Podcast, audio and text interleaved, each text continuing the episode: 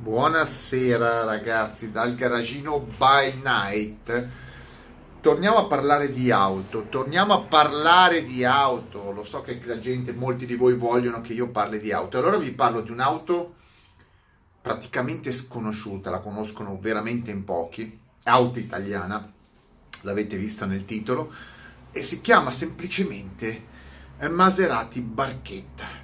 Cioè nome Barchetta, anche lì come al solito, Barchetta è un nome largamente diffuso, però la Maserati Barchetta è stata eh, costruita nel 91, mentre la Fiat Barchetta eh, nel, eh, mi sembra, 95, 94, 95. Quindi, come al solito, FC Auto commette degli abusi, però la Maserati se mi piace raccontare, mi piace, mi piace qualcuno dire, mi piace ogni volta mettere il dito nella piaga per ca- far capire quanto sono certi, certi personaggi cap- capaci di fare le cose.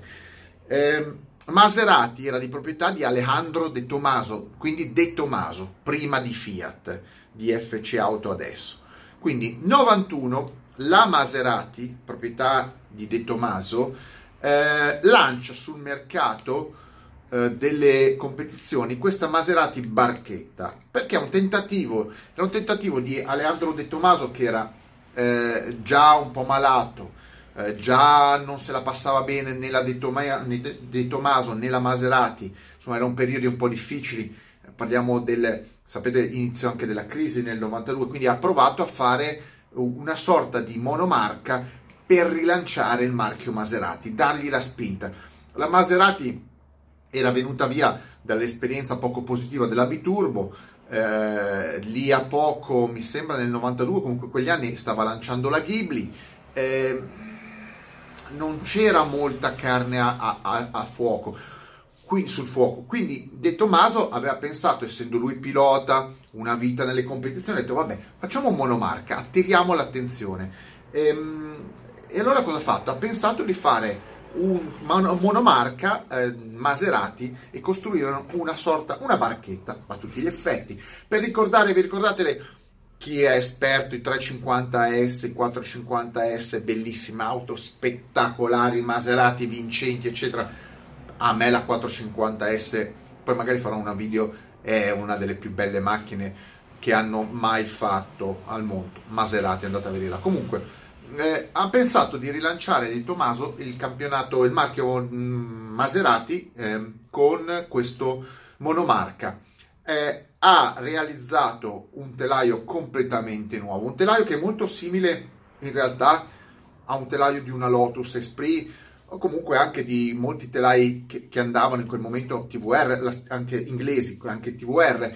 Quindi un, eh, una sorta di monotrave, un telaio ad H monotrave con i due telaietti però anziché in acciaio l'ha fatto fare in alluminio per risparmiare peso. Era una cosa, era una cosa molto particolare perché era la prima Maserati col telaio in alluminio ehm, e la carrozzeria in carbonio, cioè 91, 1991. Quante macchine c'erano nel 1991 con telaio in alluminio e carrozzeria in carbonio? fatevi un attimino i conti, perché poi dopo è facile sparare eh, eh, parlando di Porsche, Maserati, Lamborghini.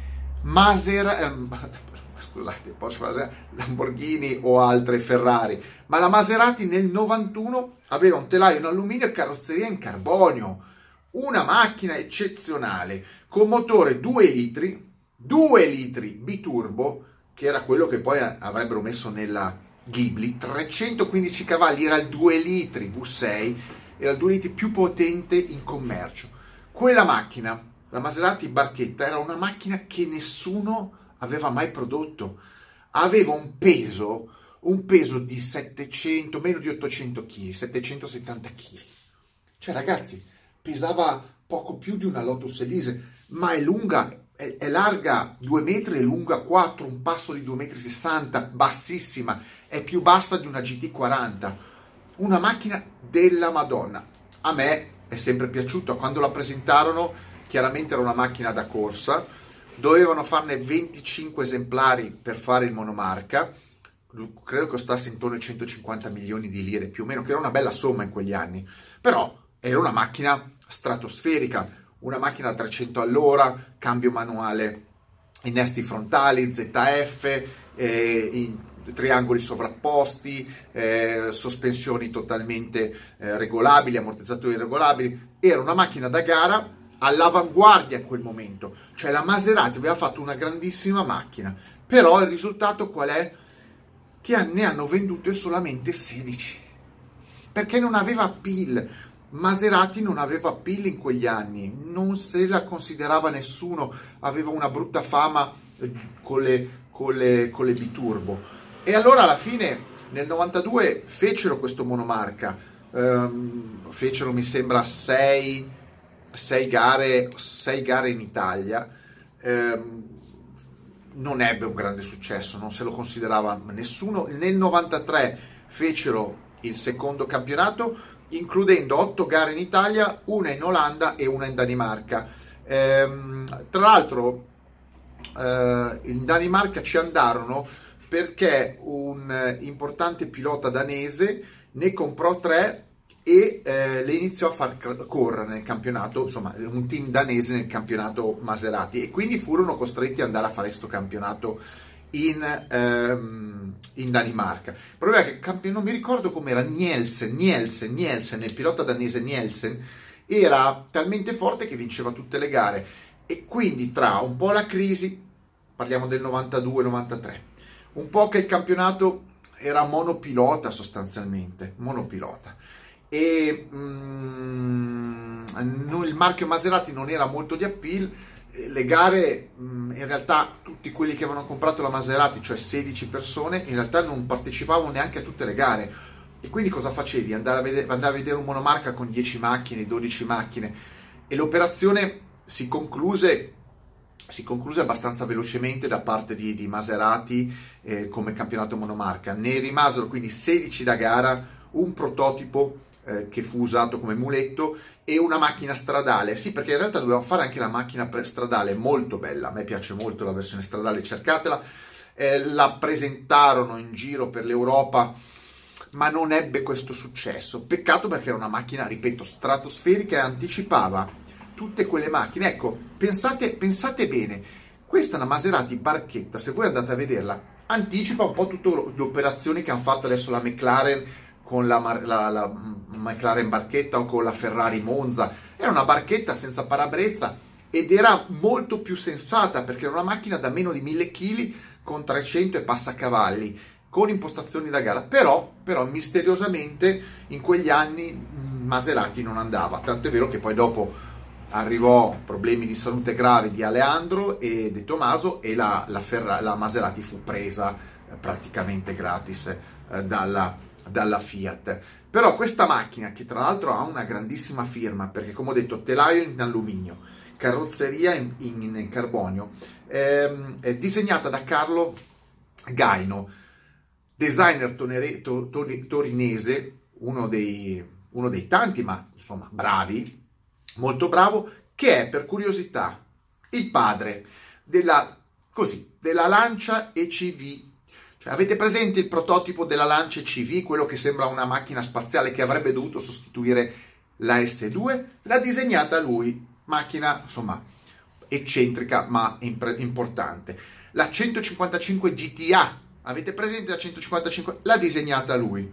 Ha disegnato la Guarà che è praticamente, perché poi Di Tommaso ha cercato di eh, riciclare il progetto della della Maserati barchetta con De Tomaso, con la De Tomaso, creando la Guarà. La Guarà era sostanzialmente una barchetta De Tomaso, un passo un po' più lungo, un motore vuoto eh, BMW e tentava di, diciamo, ripresentarla sul mercato. Quindi papà della Guarà, anche lì bella macchina, mai capita, ma ripeto, un po' sfortunati. Quegli anni non c'era molto eh, marketing, non c'erano, eh, non c'erano i social, YouTube, quindi purtroppo o eri appassionato di un marchio o tipo dei Tomaso o non la compravi.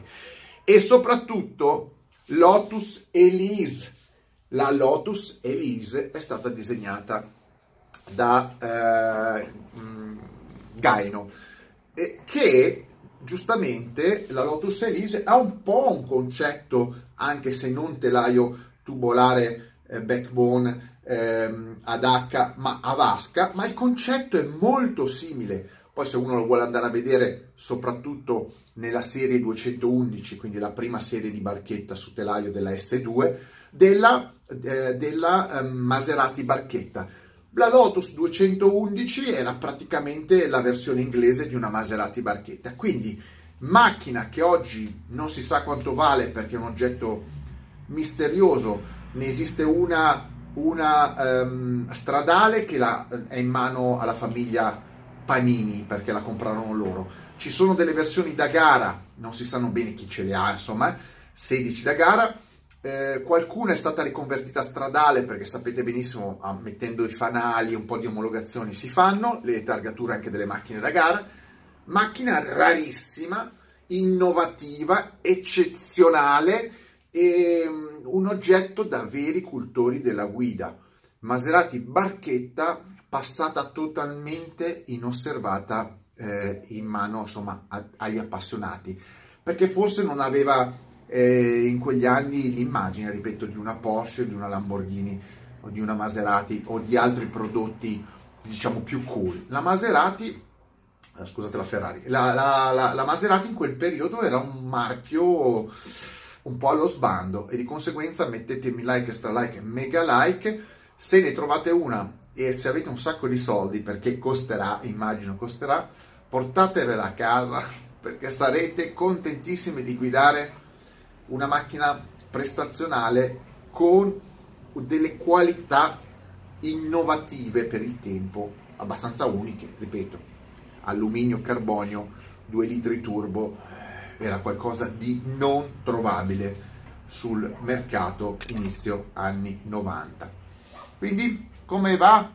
Vi piace questa nuova questo nuovo video? Non lo so, commentatemi se ci capite qualcosa della Maserati Barchetta, se no parlatemi della, del vostro pranzo di Natale dell'anno precedente, perché se no, eh, cosa vi devo dire? Talvolta io faccio dei filmati dove ovviamente la gente cosa vuoi che commenti su macchine che magari non ha mai visto, mai sentito. È più facile attirare la gente parlando delle Seat o delle Volkswagen, eccetera. Invece io vado a cercarvi delle chicche eh, giusto per fare un minimo, un minimo, un minimo di, di, cultura, un minimo di cultura. La prossima volta vi parlerò della Seat Ibiza 1200, così farò tanti like. Oppure di qualche macchina strana, cioè macchina popolare, supercar, tanto per fare i like. Mettetemi like, mettete, mettetemi stra like, mega like, buonanotte, ciao sonno, ciao.